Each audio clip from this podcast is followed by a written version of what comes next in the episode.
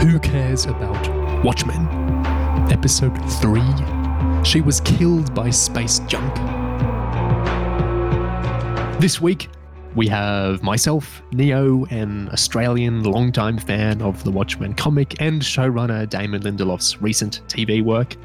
And we have Ingiga, a longtime fan of the author of the comic, Alan Moore, who's never seen Lost but was impressed by Lindelof's latest show, The Leftovers. And we also have another Australian, Tom Tit, who also is familiar with the comic and Lindelof's latest show. And what better episode for us to end up with, people who've read the comic, that is, as this was by far the most hooked into the comic yet, while of course still theoretically trying to operate as a show that works for complete newcomers as well. Would you agree? Yeah, certainly this episode was the most um, bound up in not only uh, what happened in the comic, but also trying to clarify what happened between the comic and the present day. And it had the most little um, nuggets of info and treats, I guess, for people who are familiar with the comic and perhaps deeply invested in it.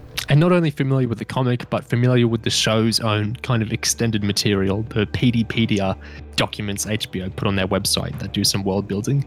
But anyway, to quickly recap the points of the episode before we start doling out the takes, the episode sees FBI agent Laurie Blake sent to Tulsa by Republican Senator and presidential hopeful Joe Keane Jr. It's Joe, right? It's definitely Keane.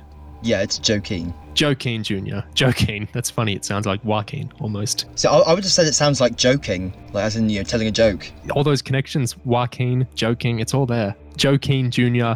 sends her to investigate Chief of Police Judd Crawford's hanging. We hear details of the original comic, including that Laurie Blake was once a masked vigilante, aka superhero, herself through phone calls she makes to Mars, a kind of letters to Santa Claus esque lifeline, is how I thought of it.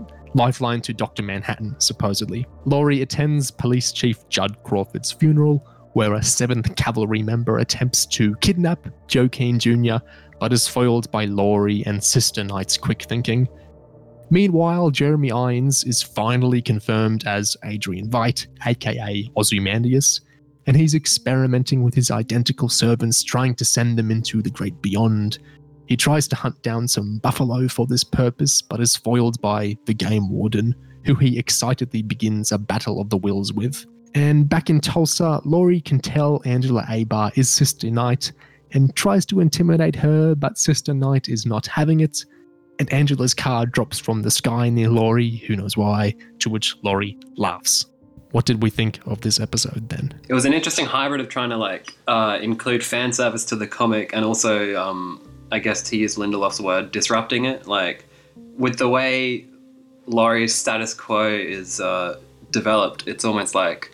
Sorry, I'm going to use a really bad pun here. It's almost like sort of blue balls. she's not exactly as happy as like a fan of the comic would want her to be. Like she still has quite a lot of hang-ups, so it's sort of um, as a fan, you're sort of denied, like, you don't get to see, like, the super badass um, Laurie that maybe you wanted. Like, she's clearly got some issues going on. So there's there's definitely a theme of, like, you know, the old folks trying to recapture their youth, which you also see echoed in what Veidt's up to. And, um, yeah, I can't say I enjoyed this quite as much as episode one, honestly, because, like, I think this episode there were a lot of just sort of quotations from the book, which I didn't find as interesting as the new mythology.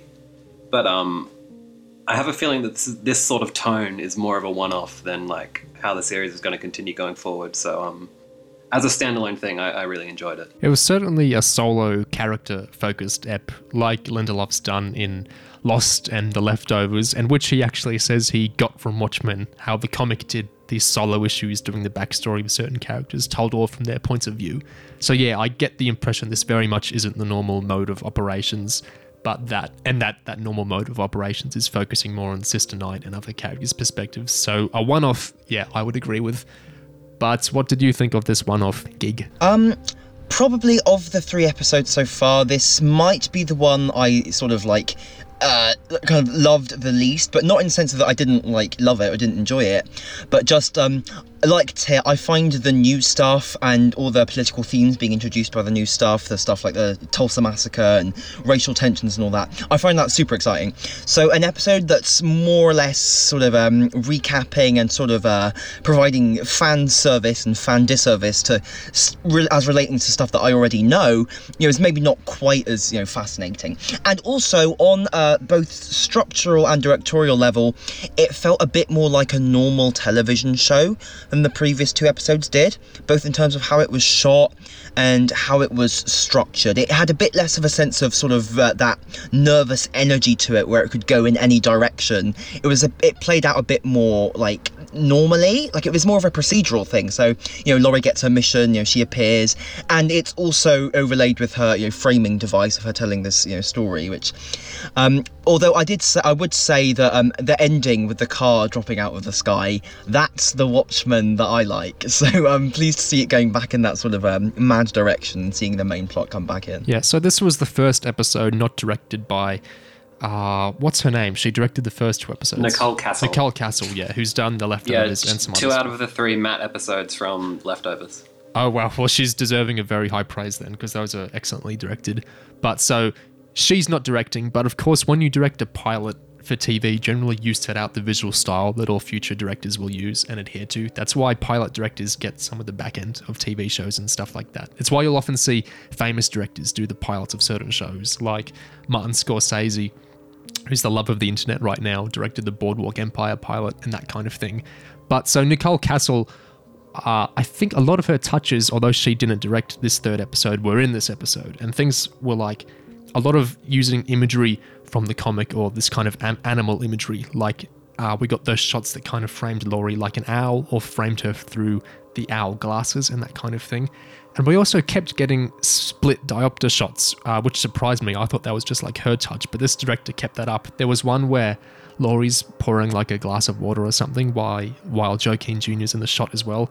And um, what a split diopter is, it's like an attachment for a camera lens that lets you have two things in focus at the same time.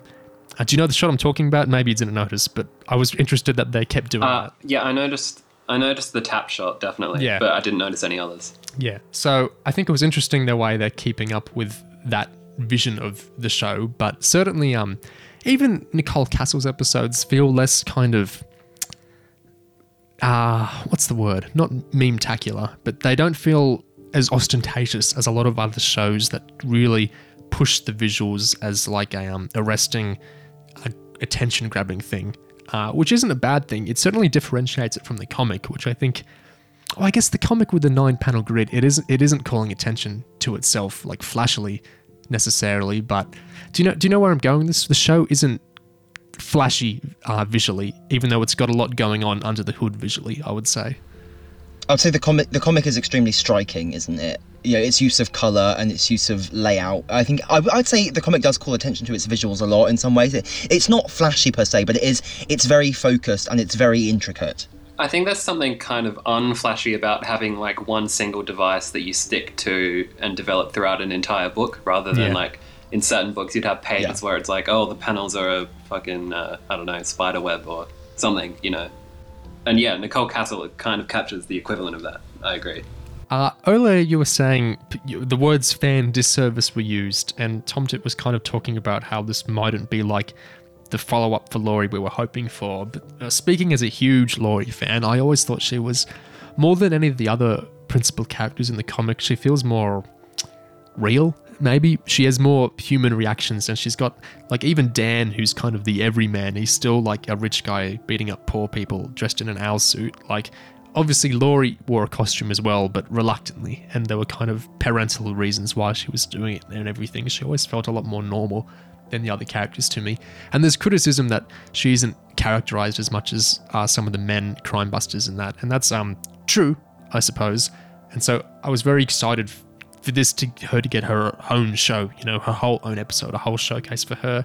And I thought her development was uh, really cool. I, I I really liked it. I liked her being this you know super cool jaded FBI agent and she had an appropriate level of like tragedy and cynicism since so it didn't feel like wish fulfillment but i thought it was a really um honorable kind of iteration of the character if you know what i'm saying like it felt true to her and it felt developing her without flanderizing or reducing while still strengthening her. If you know what I mean. Yeah, I thought um, uh, I I like how they kind of honoured that whole.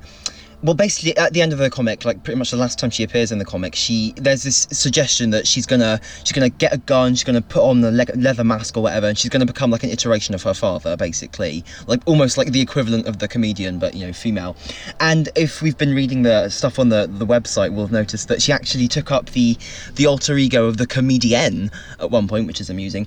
And what we've got now isn't quite to that, but it's sort of um maybe that filtered through a more uh, professional kind of business-like mode. So she's still she's still quite brutal. She shoots that guy, the the shadow, in the back like unrepentantly at the start, no hesitation. And obviously, you know, she uh, shoots the hell out of that suicide bomber in uh, at the funeral in this episode, and she's um and she's got this very she's she's very there's this very hard there's this harshness to her. You know, she doesn't mind if people are getting you know their civil rights violated or whatever. But um they they make her very human as well. They really and one thing that actually surprised me a little bit in how sweet it was and how kind of poignant it was was that she keeps an owl to remind her of Dan and she wants to free him from prison. That oh that was so sad and so sweet. Like I was actually I was, I was a bit shocked that they did that. It's interesting. So if we if we look at her life story, so she was raised by her mum and her um well her dad who uh, they broke up eventually and it wasn't her biological father and her mum was a superhero called Silk Spectre who raised her with the expectation that she'd become you know a superhero herself and she was still expected to. she was never that much into it she dated like God for a good amount of time, Doctor Manhattan. Uh, eventually, that that didn't work out. In the original comic, Doctor Manhattan absconded, and she got with Dan Night Owl the second. So they were both the second generation superheroes. And Dan, how would we describe Dan? Dan is a he's like a Batman archetype in that he's rich and he's kind of obsessive and nerdy and uh, you know he has really high tech stuff. But dan's a, a real soft guy isn't he? I'd say he's kind of the um He's the nice guy of Watchmen, isn't it? Like physically soft? uh physically yeah well he's doughy yeah. Uh he's the nice guy and we use that term you know with all the connotations and she gets with dan instead of you know godly naked blue dr manhattan for a number of reasons. And i always like that the comic doesn't like, I think this story could have been told in a way that very oh look at the emasculating the woman's you know so oh this this is the nice guy and this is the um this is the Chad and this is the you know the virgin. And I like that the comic I think frames it very sympathetically. Like her choosing Dan because oh Dan's nice and he's not so you know much to deal with and all that like I feel like under some writers that would have felt ah Cynical? yeah, but I, I, I always felt um, for all the less attention Laurie got, I felt a kind of feminine perspective even with how the comic framed that because it never felt like Dan's neuroses and Dan's feeling too emasculated by that to me. It felt like what Laurie was doing made sense and was. I, I felt an actual. I don't know if love's the right word, but emotionally, it all felt true to me and it didn't feel cynical to me. It felt real and uh, nuanced in that real way that real relationships and you know changing relationships is but it, it, it, it, all, it all felt good to me and so i liked that you know in the intervening years her and dan as some of the episode back matter says they you know they were still superheroes for a while eventually they got caught laurie somehow finangled that into being employed by the fbi who caught them but dan is imprisoned for you know being a superhero is illegal so he's still in prison Laurie keeps an owl in a cage, which is symbolic of that. And Joe Keane Jr. gets her to go investigate the Tulsa stuff, which she doesn't really want to do by hinting that, you know, if he's elected and this stuff would help with him getting elected, that he might do something about getting Dan out of jail. I all. This feels like a believable follow-up to the comic to me. Like it's not a happy ending, Dan being in prison, and so we we now understand why the police have the owl ships and the goggles and that. It's because the FBI caught Dan presumably seized his stuff, reverse engineered it. So it's a sad follow up, but Laurie's evolution is interesting, and I like that we don't know if her and Dan are still, you know, necessarily think of themselves as together or anything, but there's still obviously a great deal of care or affection there. I will say it's quite savvy of them to kind of use use Dan almost as a way to get any fans of the comic immediately rooting for Laurie to win, even though you know that means rooting for a Republican president, which is maybe uh, not the best thing. And also, I mean, Joe Keane is probably the bad guy, and this is probably all part of his scheme. But nonetheless, like I, I really, I, I, I, I doubt we will see Dan get freed in the show. But I really want it to happen. I want her to win. Oh, yeah, save Dan. Lindelof's made comments. Um, I think this was well in the past, if I remember correctly. Like it wasn't this year or anything, but about how the tricky thing in adapting Watchmen or doing whatever he calls it, a sequel to Watchmen, is that you know there was that film in 2009 by Zack Snyder, and the film's casting is some of it's fantastic and some of it is truly dreadful to me. But the casting of Dan is very widely praised. Patrick Wilson, most people seem to think that that was very much off the page and very accurate. And Lindelof kind of grappled with the issue was, you know, if I want to use some of these characters, I can cast people that aren't, you know, the film actors because I don't want people to confuse this with the film or think it's a sequel to the film. This is just a sequel to the comic, but that means intentionally casting someone who I might think isn't as fitting for this character. And it seems the way he got around that was just excluding those sort of characters. Like, Rorschach's dead, so it doesn't matter how well cast he was. But Dan, you know, the way to get around not using Patrick Wilson, which would be a headache and confusing, is to simply leave Dan out of the narrative. And then that creates a kind of interesting space to do these kind of story developments with. And there's no worry about recasting Silk Spectre because did anyone enjoy that performance in the film? That was She's like a character from a Tommy Wiseau movie in the Zack Snyder one. It's ridiculous. yeah, that um, bad? Jesus it's Christ. truly dreadful. Yeah, it's very bad. So, well, since on the to- on the, to- on the topic of Laurie, should we talk about that whole um, story she was telling, the sort of n- narration of the past and the the three heroes and stuff, and the brick joke and all that stuff? Because I know Neo didn't like those scenes at all. Did you?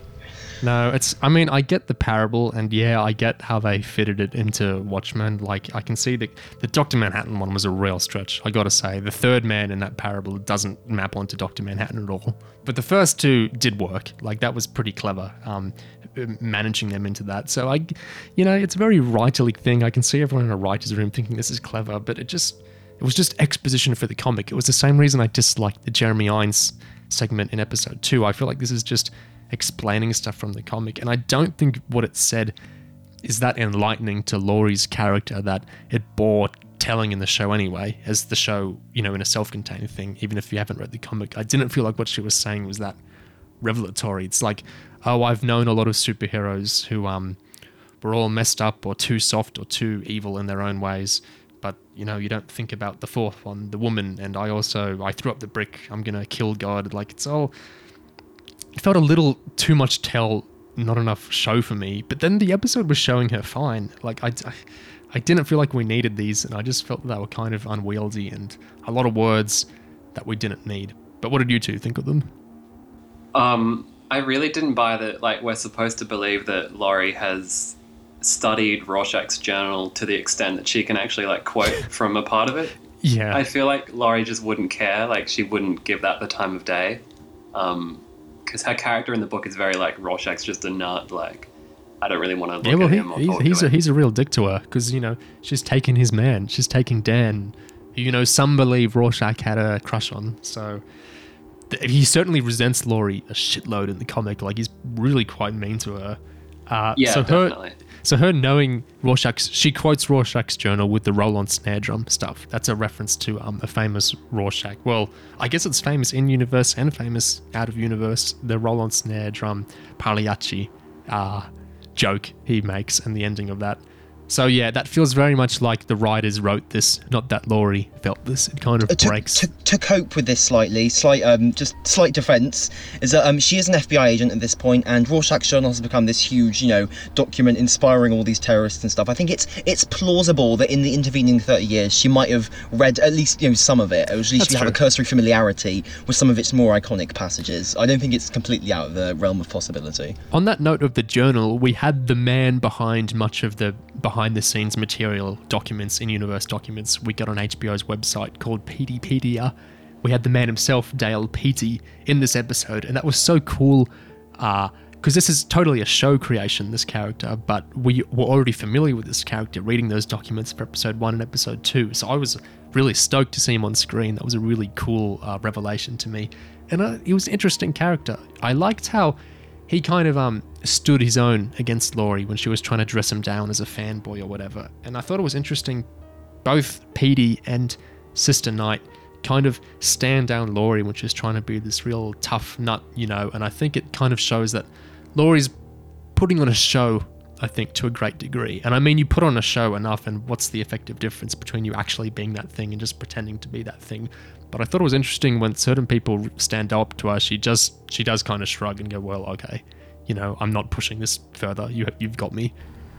Petey wasn't what I expected at all, actually. Reading the stuff on the website and reading him sort of verging over this and that and how, oh, this TV show is really bad and stuff like, I thought he'd be some random, like, hermit of, like, some middle aged man, like, squirreling away on a computer somewhere, like some tortured archivist or something. But then to see him on screen, he's just like this little, like, little twink. I was, I was, I was quite surprised. Um, but uh, yeah, yeah, he's, he's a funny character. It's nice to finally uh, meet him.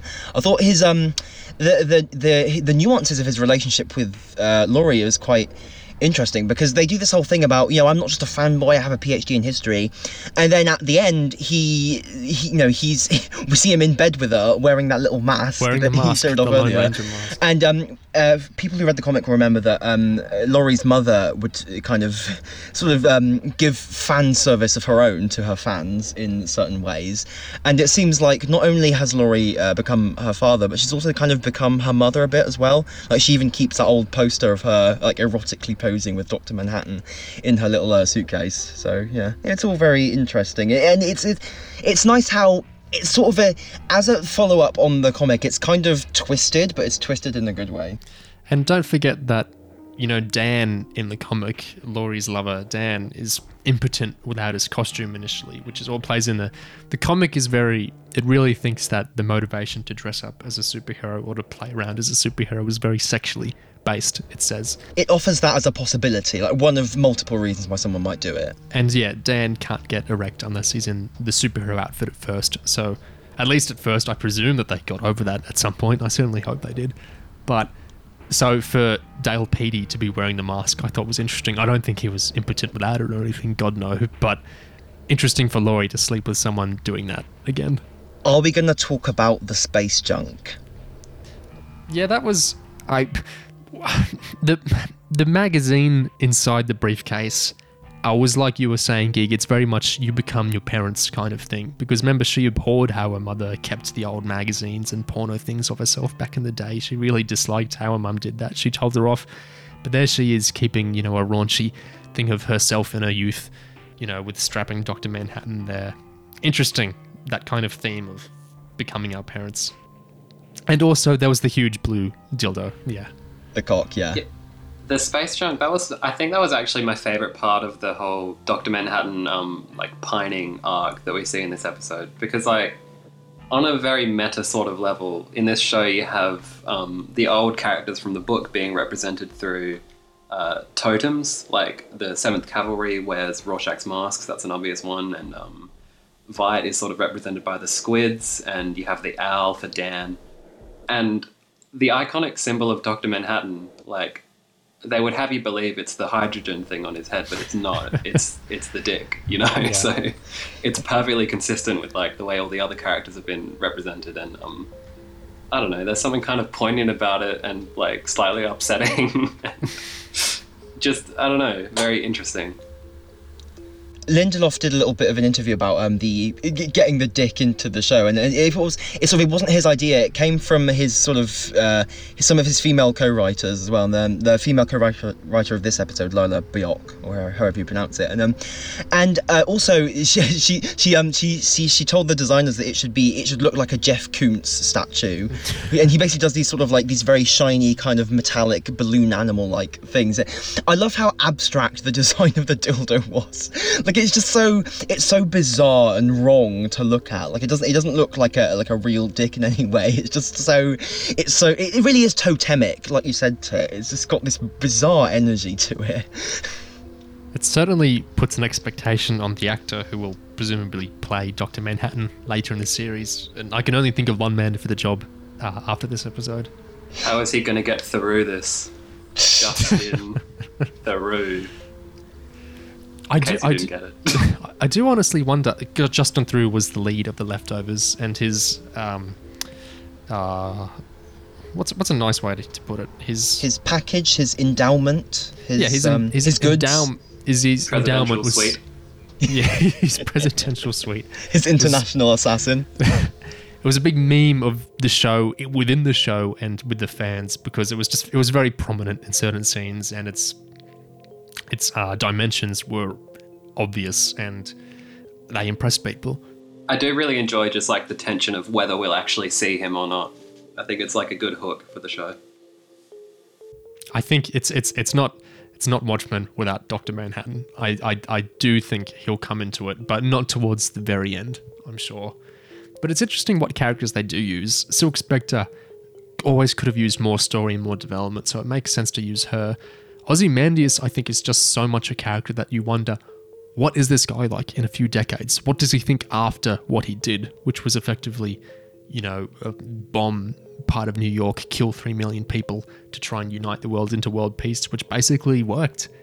And the world still doesn't seem that great afterwards. Like he's gotten rid of the problem of nuclear Armageddon and whatnot. But look at, you know, race relations and all these other things. It doesn't fix the world just to remove, you know, this big existential threat. Well, speaking of Adrian, um, we we learn a lot about his predicament in this episode, don't we?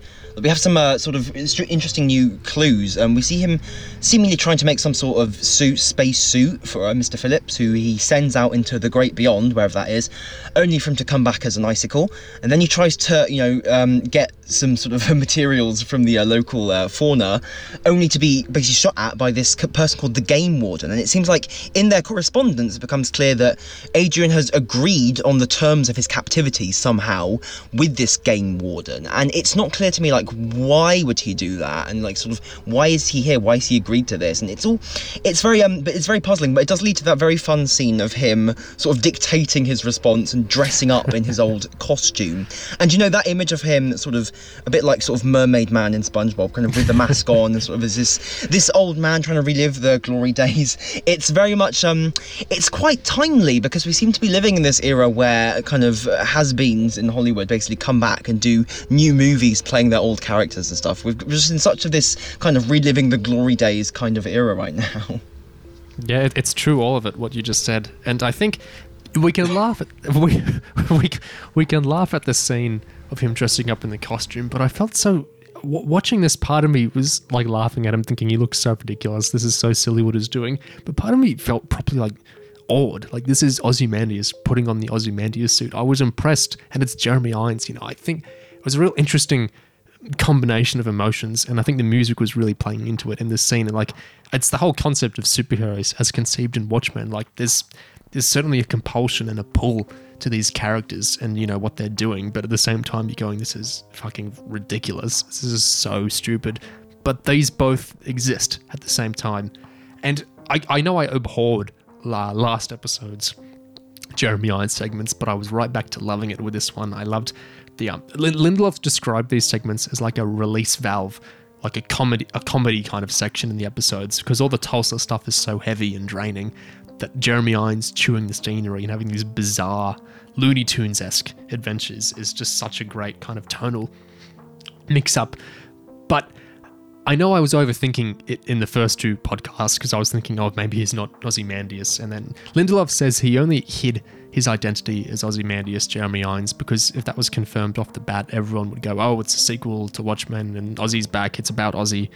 And he didn't want that. I don't know how effective obscuring it was. Like, it's a bit puzzle boxy, which um, feels a little dated to be that puzzle boxy now.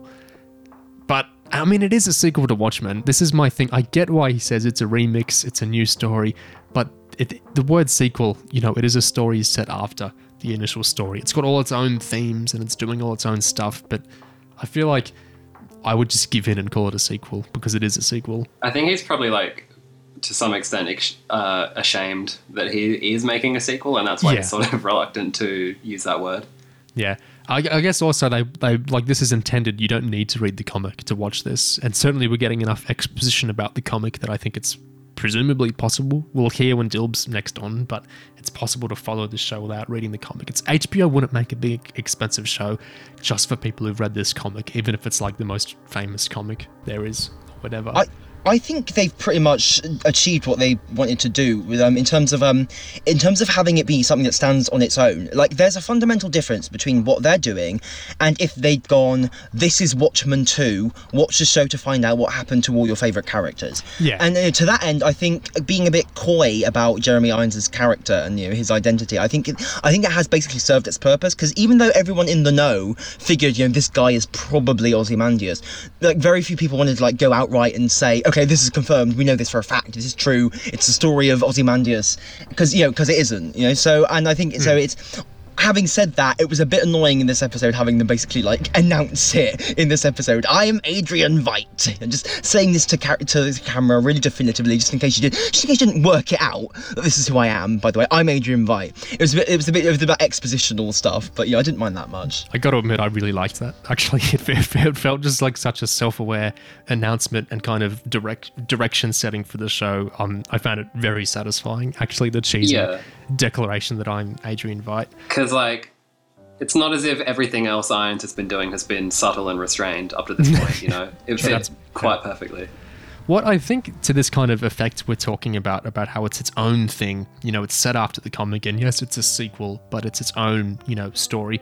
I think what was interesting to me is this episode felt like a premiere to me in a lot of ways. Like if, if this was Laurie Blake's perspective the show was told from, this would make a perfectly, you know, good premiere. She enters this strange city where, you know, the cops are weird and there's a weird conflict going on and she's investigating it.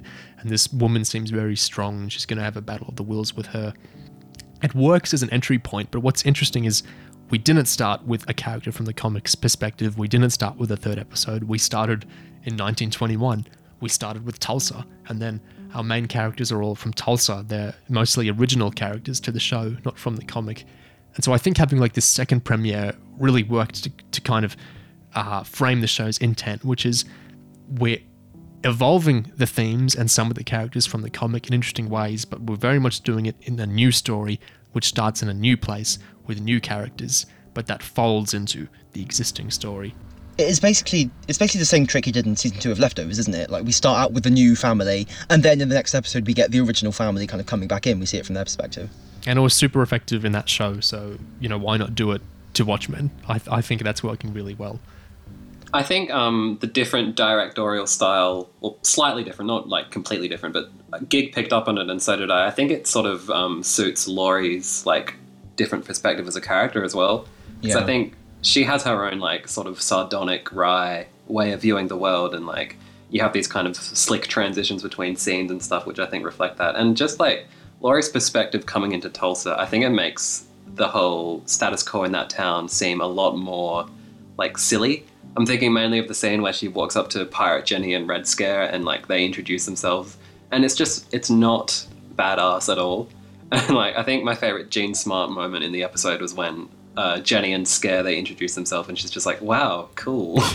Yeah. it was like pitch perfect. See that that, that whole thing. I loved how um, Laurie just kind of mocks not just those two, but also Looking Glass as well. Like she's so derisive of the whole little LARP kind of role play thing that they've got going on. I love when she she you know, she casually doxes Sister Night in front of Looking Glass, and then she just gives him this really innocent little look while he stares at her with you know utterly baleful eyes. I thought it was also it's, it's so entertaining. Like because we've had two episodes treating all of this very seriously and being all this kind of slick, stylish world where anything can happen and it's all really crazy and match cuts all over the place. And, and then Laurie just kind of she strolls in and she's like, you know, this this is silly, you know. You've got people wearing you know dog masks and shit. It's just it's absurd. Yeah. It's you really you wonder how the Minutemen thought of the crime busters. You wonder how the 1930s, 1940s superheroes thought of the 1980s crew in the comic. We're really getting this generational thing, not just with the parents theme like with Laurie, but with the superheroes. Well, the masked vigilantes or the masked cops who can tell the difference, as um as Laurie questions. It, it's you can see where, where the cynicism comes from, but it's interesting how the Minutemen didn't act like this. Like Captain Metropolis, who was kind of the leader of the Minutemen, he tried to make the crime busters in the first place. He's the one who set up the meeting um, and that really didn't work out. And you know, Nite Owl the First was stoked for another guy to come in and want to use his name. It's funny how it's this third generation of superheroes. Well, I guess who's around? Dan's in prison. Ozymandias seems to be in some kind of prison himself, and Laurie's just, you know, utterly cynical about it all. Yeah, certainly. Uh, in, in Laurie's case, she's she seems to have you know sworn her life to like being against this whole thing. She's gone completely in the opposite direction. So you know the the whatever this new generation of sort of superhero cops has a quite you know fearful adversary in her. I, I just um, coming back to that Jeremy Irons thing, um, just how I called it a prison. I'm, I'm not trying to do too convoluted theories now because Lord knows that didn't end up working for his identity. But I'm pretty sure what's happening is he's in some kind of biome or something on Mars, which just explains the strange landscape and kind of stuff a bit. And that he's sending his servants into space or something because he's Yeah. trying to see how he can escape it. Possibly to if it's if that phone line to Doctor Manhattan on Mars is true, I wonder if he's not trying to do something with that. Maybe send a message to Earth or get a message from Earth or do something with that perhaps. Yeah, I think it's ironclad that Veidt is in space in some sort of like dome because like um he attaches a rope to Mr. Phillips, which implies that say if Mr. Phillips went outside the, the the dome or wherever he is into space, you know, if like it could be a thing like give me a yank on the rope if you're still alive, or you know Veidt can yank him back in or whatever is going on there. But yeah, I definitely think he's in space, and there's got to be this link to this whole operation that the the Trieu Corporation have got going on Mars. Like that's all gonna come to light somehow. I feel like the most, the only issue I have with linkage with the comic is that it's so out of character for Dr. Manhattan to still be on Mars. And from the way they talked about it in this episode, it sounds like he's been on Mars since 1986. You know, like he's been on Mars the whole time. When the ending of the comic is so clearly him moving past our solar system to go somewhere else and create new life, new humanity, presumably somewhere else. But I mean, they explained Hooded Justice kind of maybe liking the Nazis. So I have total faith that they've read the comic a million times. They know exactly how to stay true to the comic. I'm sure something's coming there, but it feels so weird for Manhattan to be on Mars. And I assume he's really on Mars because the castle was the same as Veidt's castle. Otherwise, I presume like he's just being CGI'd in as this Santa Claus on Mars for people to have faith to write to. I, I, I would have assumed he wasn't even there, if not for that castle. I think they might be able to like, more or less hand wave it. Like, okay, well, you know, he left Earth, he left humanity, and he said he was going to go create new life. Well, you know, he he could just he could just he could do that on another planet. He doesn't have to go to another galaxy. Oh, maybe they could hand wave it like that. Like, I, I that might be a bit disappointing because it's maybe more powerful if he truly does just go nowhere where anyone could ever reach him. But you know, we'll see. We'll see. If you've read before Watchmen or Doomsday Clock, you know exactly where he goes, and it certainly is not in our solar system. Uh, you know, it's kind of it might be a relief that Mirrors isn't here to tell us all about Doomsday Clock this Yeah. week because I don't think I can hack it. Yeah. And it was, re- it was real false advertising for before Watchmen to have a scene of Dr. Manhattan after Watchmen, I gotta say. I mean, a lot of before Watchmen is during Watchmen, isn't it? From what you've I, said. w- I would say, you know, over a third. I'm loving every laugh at anyone who thinks for even a second that this show will tie into Doomsday Clock at any point.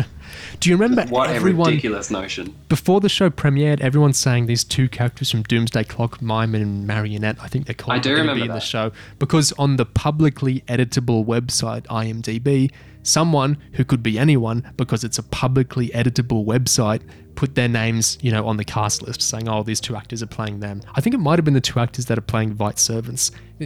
I, I will never understand why people take the IMDb stuff seriously. It's like you can change it. You can go add stuff to it. You can go change it. It's publicly silly. It's this isn't like HBO's website listing the cast. This is a public editable website. Never trust cast it's like announcements. it's like And- believing a certain Twitter user about Doctor Who rumors. Uh, also on Wikipedia, just briefly, um, they said Robert Redford is totally going to be in the show, you guys. yeah. He's coming out of retirement to play like a um, horribly misguided version of himself as president of the United States. That's totally happening. The reason Lindelof didn't even ask him is because he was terrified if Redford caught word of what they were doing in the show that he'd be like, "I'm not comfortable with you using my likeness or using this," and then Lindelof would be, "Ah, how can I be true to the comic?" Because the comic ends with Robert Redford, you know, running for president as like a joke against Ronald Reagan, which the movie bizarrely changes to Ronald Reagan. Like you've ruined the joke there, guys. It's not a reference if you just say the guy's name. The joke was his name starts with two R's, and it's like an actor. Ugh. Anyway, Circling back to the whole Veidt scenario, what do you guys make of the cakes? Because my first thought was time loop, but then I checked on the Cursed website, and some people seem to think that it could actually signify that each scene takes place one year after the last. I'm not sure how a time loop would lead to the c- number of candles going up. Wouldn't that just mean it'd be one candle like each time? Like what? What's? Oh, did don't it? I didn't time- notice uh, that. I mean, yeah, yeah, yeah, yeah, yeah. No, wait. The, the, the, the number of candles on the cake has been going up by one each episode. So this week it was three. Last week it was two. So uh, that's kind of why people are thinking maybe a year is passing, or at least it's another anniversary each time we see the cake. It's not clear how how long like these anniversaries actually are. Maybe it's something to do with how long a year is on different planets or something. I don't know. Maybe like a year. 687 days on Mars. Ooh, okay. So would that mean that it's more than a year between each episode, or what? I, I don't know. I don't know how long a day is. who who knows what time scale is being used here? I mean, it might not even be like the real sun entering the biome. Because who knows how artificial it is? I think the real the real mystery with Veidt scenes is you know this this game warden like who who are they like ah such a weird like could it be are they another artificial humanoid like the the servants seem to be certainly they do say in the end of the letter your humble servant so maybe it's something like that I, I'm very excited for what's going. to I truly am really excited for how the next confrontation with the game warden's going to go. I feel like um, Irons' accent only gets hammier each episode, I and love I it. just love that he absolutely does talk like a Republic serial villain in this. the the topic of Veidt's accent because it was scripted as American, um, but Irons is doing something a little more. Uh, how would you describe his accent? um, performative, Yeah, I guess. I th- I like for all characters, Ozymandias I totally buy is you know he's extremely performative. He's extremely considers the personas he's putting on, and you know his his parents are from Germany. Like he really strikes me as one of those like Christian Bale esque guys that you know might not have a home accent that much. Like they really rotate through. So I the the hammy accent and the actual like regionalness of the accent um, doesn't doesn't bother me at all. I think it's fascinating. Yeah, and I buy that like in the '80s, Veidt would have done probably just a normal American accent that like would just sound like a regular person talking. But now he's been alone for so long, he's like high off the smell of his own farts. He's doing like a Burt Lancaster parody type accent. It Yeah. makes sense to me. One extra detail about Veidt and stuff I noticed um he has his pale horse the game warden rides a black horse I'm just wondering is could there be some di- dichotomy or duality here is that symbolic of something okay fine you know we'll file that away be like that you know I don't care Well, the horses are like the, the horses of the apocalypse, right? And Pale Yeah. Horse is one Yeah, of them. I don't remember horse. which. Yeah. Uh, speaking of horses, um, Gig, do you want to talk about the first of the three soundtracks that's been released uh, on on LP? Oh, Um, yeah, yeah, on vinyl, yeah. Um, basically, so the first soundtrack album's out, and basically there are photos of it. And basically, the, it's packaged like a Sons of Pale Horse album. Now, in the comic, you could see posters for Pale Horse, the original Pale Horse, playing gigs in uh, New York. And um, in this, we have basically some in the liner notes. We have a little write up about what happened with Sons of Pale Horse and this album they've made called The Book of Rorschach.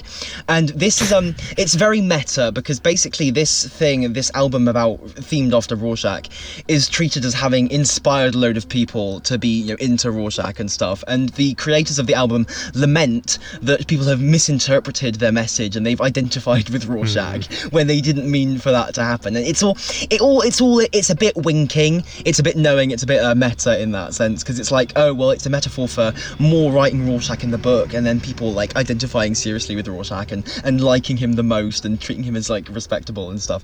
Even though you know, or, or even though you know, Moore is notorious for being very averse to people who you treat Rorschach as a role model. So yeah, and um, I, I, I, I that theme of kind of self-referentiality, I've noticed that a lot in some of the um the website back matter stuff as well. They- they- Yeah. certainly the the writing that is not directly part of the show tends to be very occupied with um, this meta commentary and kind of commenting on the idea of uh, TV shows that kind of document stuff, the idea of remixing stuff or redoing stuff, or the idea of uh, it's just yeah, it's all um, it's very it's very writerly and it's it's very winking at people who kind of know what's going on here. Um, speaking of which, actually, speaking of uh, back matter, there is something quite interesting uh, this week on the website, which is um not quite related to the main plot this week, but there's a letter to who I believe is um Crawford's granddad from a very interesting figure, um, Senator Joe Keene Sr., which discusses that painting, which um, last episode's uh, episode two was titled after Martial Feats of Comanche Horsemanship, and it, it explains why the title is um, changed from the original painting, which is interesting. But also, it very clearly flags up that it was passed over as this sort of um, Klansman rite of passage, like it's it's a totem of kind of a certain responsibility within the Klan, and the letter is even signed um, AKIA which I found out is an acronym for um, a Klansman I am, and I assume it's pronounced Akia. And what struck me was that we finally know what Jon Pertwee was screaming in all of those action scenes he had. You know, so he went um, Akia. so, some disturbing implications there. He's um, even more cancelled than in that uh, corporate commercial video that recently leaked with Jon Pertwee in it. But that's enough Doctor Who shit from me for today. Speaking of Doctor Who shit, go on. Um, I was just going to point out that we had a blue phone box. That's all. Uh, yeah. Oh, yeah. Yeah. Uh, But um, uh, we also have Nine Inch Nails reprising their role from Twin Peaks as the Nine Inch Nails. yes, yes, delightful. yes. They mentioned that. That's brilliant. Yeah, and which is interesting because um, there's a joke in this episode about um, definite articles and how he's like, "Oh, you caught the Revenger," and she's like, "No, it's just Revenger." yeah, the the- Watchmen. yeah, I like that. Okay, well, I was just going to bring up um, Angela and Laurie's confrontation at the end, and the way in which, like, the only thing Angela basically says in response to Laurie's whole spiel, it, well, she just she just makes that little noise like ooh, and then she like pours the, the coffee away. It was it's such a weirdly kind of like it's such an anticlimax in the scene, and it's it's quite like we're not used to seeing Angela be that funny actually. So it's an interesting other side of her, and um actually it's um I was quite intrigued at the setting up this whole uh, kind of battle of wits because I thought maybe they'd work together a bit uh, sooner than this, but certainly and it's kind of it, it hurts a bit because obviously we're rooting for Angela and we're rooting for Laurie, so it's yeah I, I don't know how to feel about that. I think we kind of got like the two women's version of like the Gordian knot because I mean, first you have Laurie with the um, cavalry guy with the um, bomb strapped to his heart, and she just like shoots right through him with force, thinking that would work, and um, in the end, it kind of did work out. And then Angela's sort of version of that is like Laurie trying to bait her into this like. Um, you know, I'm the alpha. I have this epic speech about you, and she's just kind of like, "No, you're lame," and you know, fuck your coffee. Um, so yeah, I thought that was just a very Gordian sort of set of scenarios. I also thought there was a bit of a domination thing in uh, Sister Night using like the night owl glasses. Like that's very appropriating, and it's got a like sting seeing like your boyfriend or ex-boyfriend or whatever Dan is to Laurie right now, seeing his stuff seized and being used by like these hacks. Like that's. I noticed. I noticed Angela seemed to have left the goggles behind at the end, which I thought was a. Oh, I don't, who's going to pick them up? Like, I thought it was a bit weird, but yeah, probably not that significant. Um, one thing. Speaking of the whole uh, scenario with shooting the suicide bomber, I just it, it occurred to me after a rewatch. Um, you know, there's an issue in the comic where Ozymandias sort of has that supposed assassination attempt on his life, which he sort of like uh, stops and kind of shoves that poison capsule into the, the the culprit as well in the in the culprit's mouth, and we find out that he basically staged the whole thing. I do wonder, could Senator Keene be doing something a bit similar? Like, could he have um, arranged for this whole kind of assassination attempt or whatever, or kidnapping attempt? And may, I mean, maybe it might went a bit awry, but certainly blowing up Crawford's body seems a bit of a convenient outcome, doesn't it? Like, obviously, it Yeah. seems a bit weird to plan something that kind of crazy to happen, but I can't help but think like something there could be uh, forces beyond our comprehension at work. Well, we have talks of like Russia making their own intrinsic field generator, and Oh yeah. that is the Doctor Manhattan machine. Am I wrong? Yeah. Uh, 'Cause yeah, I yeah, that's what assume made Manhattan. Okay, right. Yeah. Um. So like my first thought. Bubastis killing machine. Right. My first thought was like maybe Ke- Keene would be trying to divert attention away from that, but then I was like, hang on, that would be an unironic Red Scare plot, and I don't think Lindelof is gonna like do that. Um, but I don't know. Interesting, interesting seeding for potential events down the line. mankind is ready for change. I had to wonder, um, was was it Judd's intention to humiliate Angela by making her sing at his funeral? Because like, holy shit, if someone asked me to do that without even any accompaniment, I would be hesitant. No, this was very leftovers esque. Very out of time clapping. Leftovers drew a lot of emotion from scenes where, you know, a normal person sings, and normal people aren't good at singing. They sing out of tune and they get the timing wrong and they're off key and everything. But that's very emotional to hear someone, you know, kind of bare their heart and be so vulnerable as to sing when they're normal and they're terrible at it. So I, I it's it's it's very emotional and it's a big thing I think for an actor to do it and it makes a strong scene. But for the actual motivations, uh, Judd seemed the crafty type that I absolutely could believe. Um, did it kind of as a joke Um, basically, um, on the topic of um, checking in on Vietnam, which is always worth doing, um, someone took some photos of one of these uh, Manhattan booths that HBO is displaying at like conventions and stuff. And inside one of them, there's um, there, you can see some little graffiti that says "Free Vietnam," which I think is like, interesting.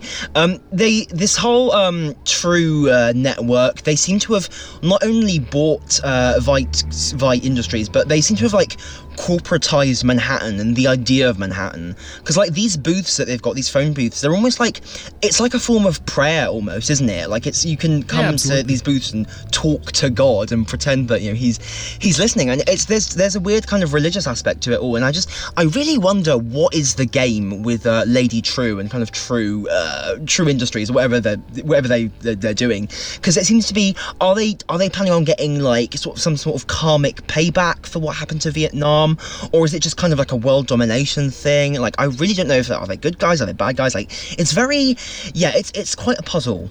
I, I presume they were in league with the Magisterium, giving the the booths. Yeah, I just need to people, some people in um dark robes um conspiring to talk about it. I think um, this sort of prol- proliferation of Manhattan, like in the media that you were talking about, that's. I was having trouble getting over the fact that Laurie was still like not over Manhattan until I kind of thought about like she would be bombarded with you know those booths and the fact that something like um, the toy she has at the end is even on sale would probably make it difficult for her not to buy it almost. Um, Lindelof made the, in that interview I mentioned about the dildo. Lindelof made the comment that the last thing anyone wanted to do was portray Laurie as still being so hung up on Manhattan that she couldn't move on. But also, nonetheless, if you had, you know, if you've been having sex with like the most powerful being on earth, like could you could you entirely forget that? Would you not maybe want like Yeah. a some small reminder, even if you're not that? Eh, well, I want I was going to say not that emotionally attached, but we see her kind of shedding a tear at the end, like as she sort of says like goodbye, John, and stuff. And yeah, uh, yeah, mm, yeah. I've got mixed feelings on that, but she, yeah, certainly maybe she hasn't entirely moved on per se. I wouldn't say she's still in love with John, but she certainly seems a bit, a bit gr- glum about how everything has turned out because it was all. It's quite sad, isn't it? I loved the music over her final speech to John, Yeah. by the way, just as that, that very kind of that high pitched kind of like kind of ambience uh, as she was giving her last little speech, and um, and also to, to follow that up with her finally, you know, laughing for the first time, just like a mad woman as she looks up at the red planet in the in the sky. That was a very um very good final image. I like that. It's kind of her embracing her her inner clown, like her inner comedian. Um, speaking of music, my sort of utopia um, jaw hitting the floor moment of the episode was finding out that Veidt listens to Desmond Dekker of all things. That was amazing because like I love that song, and um, I wonder why they chose that song. Like because it's a very um, racially charged song. So I'm like, is Veidt actually going to try to start a race war or something? I believe in the in um the interview that Adrian gives in one of the after one of the chapters in the comic, he mentions his taste in music, and I think he's Yeah. um he, he mentioned that he's recently got into that sort of whole sort of uh, musical scene. So He I think it could be like a nice little reggae and stuff. Yeah. yeah nice little reference that's to cool. I, I did not remember that, but yeah, I was shocked because like it's not the first thing I would have guessed he listened to. I think it's really worth appreciating how dense the show is. Like they've really they've really knuckled down and built off every little detail they've picked up from the comic and built this whole. Uh, they- they've been very dense in terms of just making everything link to something else and have it all stem from the source material in some way because that takes a lot of effort and I really appreciate it. Although sometimes they are just like shockingly blunt about it. Like the hotel they're staying at is just called Black Freighter. like, that seems a bit clumsy, you know. Like all the place names in the book were so like laden with allusion and like subtle references to history, but here it's just like you know Black Freighter. That's that's a bit of a nitpick though. This is just a minor point, but something interesting the back matter cleared up this week is that the reparations were given to 50 incidents of certifiable atrocity perpetrated by structures or agents of white supremacy. So it was the Tulsa massacre, the Japanese internment camps, some Native American reparations given out, and that kind of thing. And the reason it was done is because the Liberal Democrat government was trying to uh, what was it? They were trying to give reparations to everyone or something. But basically, I think what it was was that um, the Supreme Court, which is now uh, very liberal, was gonna like if they like kind of heard this whole reparations argument, it would end up becoming like some huge countrywide mandate thing. So what these um, politicians have done instead is they said, okay, we'll give it to certain people. Like we'll, we'll okay, we'll we'll, get, we'll concede this much just so it doesn't Yeah. become a huge thing. It was the, it was the Yeah. compromise. And also, an interesting detail is that um, uh, I think that we got from the episode this week is that I think it explains a lot about Tulsa and the setting and the stuff to do with the cops as well. Because we've noticed that the police force appears to be uh, kind of majority minority, or at least has a very strong minority presence. And they mention that black people have been coming to Tulsa because they're descendants of people who were affected by the massacre and who have been presumably like spread out around you know the the country for one reason or another. And now they've all been coming back in and kind of making Tulsa their new base. And I think that that clarifies a lot for me in terms of why why kind of the makeup of things is the way it is. I think that's very useful information. and it adds to that whole racial inversion kind of thing in that it's it's almost like people of color colonizing Tulsa in a way, and that you know we've got these very very conservative, you know, white people that are taking refuge in the like Nixonville, um, little recluse places. it's, it's basically reservations, Yeah. aren't they? Those things. So it's interesting. I know it, it generates a lot of talk and think pieces, but it's interesting how reframing and inverting things, you know, kind of son's context racially, uh, it's interesting how that turns out and how we try and wrestle with it. Just one more thing that's totally unrelated to that, but I really want more of Wade slasher Looking Glass because I feel like he's he, he was so, he was such a little kind of weakling this week. Like, so we saw Yeah. a totally different side of him. I'm just like I'm really excited to get into him a bit more. It And- remi- reminds me of Dan a little bit, just the um, Yeah. fundamental. He feels like a decent person or like a soft person at the heart of him. Yeah, softy. When are we gonna have some gay main characters? Yeah, the, the comic is resplendent with them, and the show, it seems. I mean, if you call Will a main character, there's one, but he has a granddaughter, so Yeah, I'm wondering something about happened that. there. Yeah, I wouldn't have expected gay erasure to be one of the things happening in the TV show, but it's a bit it's noticeable because the comic, you know, is so much about sexuality and things like that. It even kind of makes this idea that you know there's a reason why most of the Minutemen or half of the Minutemen were gay and that kind of thing, um, as sexuality relates to, to superheroics. So for the show to seemingly not have any gay characters so far is weird. Were there any gay characters in the leftovers? Wow. Oh my god! One more, one one more thing, one more thing, one more thing on the subject of cancellations. I've got to say this. Um, in the uh, in the liner notes for the um the soundtrack album in the Sons of Pale Horse thing, they mention that the guy writing it, um, he's doing it for this um th- series called Cancel Culture Classics.